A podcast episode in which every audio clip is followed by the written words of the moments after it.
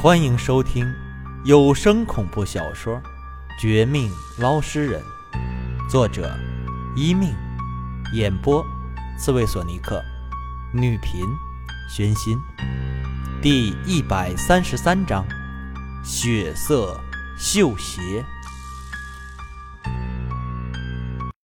老赵，你这人不诚实啊！说什么照片是很重要的线索，结果却打算趁我们找他时自己偷偷离开。我翻了半天，没找到什么特别的照片，你怎么解释呢？是自己交代，还是将真正的照片给我？明明看到了那张照片，但我还是故意威压老赵。不是真的想欺负他，而是这照片的内容太诡异、太邪门，其中蕴藏的线索也太匪夷所思。光靠我和廖明雪，绝对没法获悉最关键的信息。那里面拍的不是别人，正是一个疑似何七妹的人影，将老赵勒死的画面。由于这老人机像素太低，拍的不清晰。真要靠他寻找线索，不说累死我和廖明雪，起码会大大落后于何七妹的动作。我有种不祥的感觉，何七妹说不定不只是勒死一个，而是打算一个个解决，要和我们玩一场猫捉老鼠。结果老鼠变成猫，反过来捉猫的游戏。事已如此。哪怕拼着撒谎的名义，也得将老赵唬住。果然呢，老赵被我这阴冷的语气吓住，又见我摸向脖子间的钓鱼人铃铛，惊骇不已，还真以为里面那张照片没了，怕我们真的迁怒于他，赶紧主动走回来。王大师，真不是我的错啊，我一个老人家。哪里懂手机这些高科技？你们自己慢慢找吧。不不不，我的意思，把手机给我，我帮你们找。你帮我们找，老赵，你想的可真好。万一你拿去偷偷删了，我们不是亏大发了吗？我看呐，你还是站在原地，说这事儿就行。反正我也可以操作。要是找到那照片和你说的不同，嘿嘿，你刚才试过那铃铛的滋味了。别怪我不尊老爱幼，你这种生前骗人的，死后还想继续害人的，我不是第一次见到的。说出这话时，我不想旁边的廖明雪误会我，以为我是那种得势不饶人的。连老人家的鬼魂都不放过的小人，所以喝住老赵，同时将已经找到的那张照片递给他看一眼。原来是廖明雪，一直给人高智商、冷静智慧的形象，但在看了一眼后，也差点惊呼出声。好在他的耐性比常人高了许多倍。见我眼神递过去，暗示他别声张，便立即住嘴，和我一起冷眼压制老赵。我开始倒计时十个数，左手摸向钓鱼人铃铛。见此一幕，本还想找理由的老赵，终于彻底服软。在我和廖明雪一边看照片一边等他时，他嘴里。吐出了另外一个重大的线索，也是这线索，让我之前的种种猜疑都得到了解答。首先呢，老赵承认他就是被何七妹吓死、勒死的，而且何七妹的鬼魂比他厉害许多倍，哪怕老赵死后成了鬼魂，也被后者威胁利用，也因此。当我们抵达他灵堂，才会出现三炷香无法插稳、棺材内尸变后的响动等等异样情况。而且，何七妹不准他泄露他的存在，否则，哪怕追到阴间，都要灭了他。老赵一个刚新生的鬼魂，又是老年人，哪里知道这事儿不是那么容易做到？一听自己死了都不能安生，立即下跪，变成何七妹的棋子。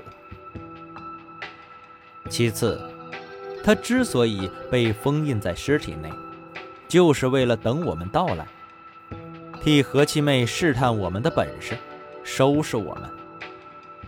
用老赵的原话来说，何七妹给他三个档次的酬劳。第一档，如果老赵可以偷袭我们，将我们二人杀死的话，何七妹不但超度他，还可以利用自己的本事，让老赵下辈子投胎到一个土豪家里，当富二代。这对一辈子穷困的他来说，自然诱惑极大。可老赵也知道，能被一个厉鬼当做对手的人，肯定不是凡人。他一开始就没想过这个可能，反而惦记着第二档。第二档，何七妹承诺老赵，他杀不死我们，但能打伤我们，哪怕一点点的血也都好。事后，老赵可以得到超度。而且每年大量元宝纸钱的孝敬，他下辈子投胎怎么样不好说，但起码在阴间的日子绝对富裕快活。但事实证明，老赵还是太弱了，他这一档的事情都做不到。因为老赵虽然打伤我们，让我们流血，但也没能逃脱，回去给何七妹报信儿。而那个答应他，还说接应他的何七妹也没有现身，自然等于泡了汤了。至于第三档，也是最后一档，老赵不说，我们都能猜出一二。何七妹估计老赵既杀不死我们，也打不伤我们，他就会出现，然后接着老赵拖住我们的时间，让我们腹背受敌。但可惜的是，直到现在，我们开棺验尸过去快一个小时，依然没见到他的鬼魂出现。对于这结果呀，老赵说完最后一个字后，一脸的无奈和后悔也说明了一切。两位大师，你们干脆将我打得魂飞魄散吧，我可不想下了阴间还被那个何七妹骚扰。不。我们不但不会灭你，反而会超度你。毕竟，你也是受害者之一。等你安全，我们会替所有人报仇。下辈子，你自己长点心眼吧。说到这儿，我和廖明雪相视一笑，再次合作。在老赵满脸惊喜、热泪盈眶之时，将他虚弱的鬼魂就此超度。等他升空化作白光后，我们也对那个何七妹有了新的评估。这女孩虽然惨死，虽然可怜，但死后作孽无数，想翻身是绝对不可能的。他利用不少人，但可惜都利用不到家。即便提前诡计弄走了我的斩仙刀，还处处留下陷阱。但只要我们加快速度，总可能将他拿下。他第一个失败之处，就是不该拿走斩仙刀，绑架钓鱼人前辈，而没除掉我。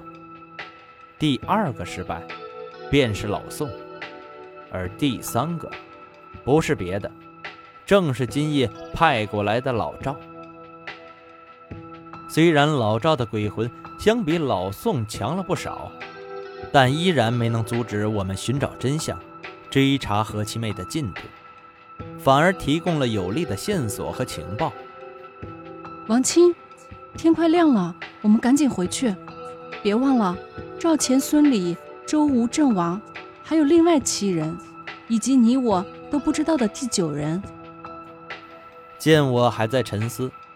廖明雪叫了我一声，他先一步将现场恢复原样，并提走棺材内何七妹的人头。我被他这一声给惊醒，回神过来，二话不说，这就沿着原路返回江城市区。回去的路上，他不时说起人头的事儿，说了一些假想。我随便应付，心底更加关心，却是老赵手机里那张何七妹的照片。何七妹已然变成厉鬼，为什么还非要穿上一双血红色、滴着人血的绣花鞋呢？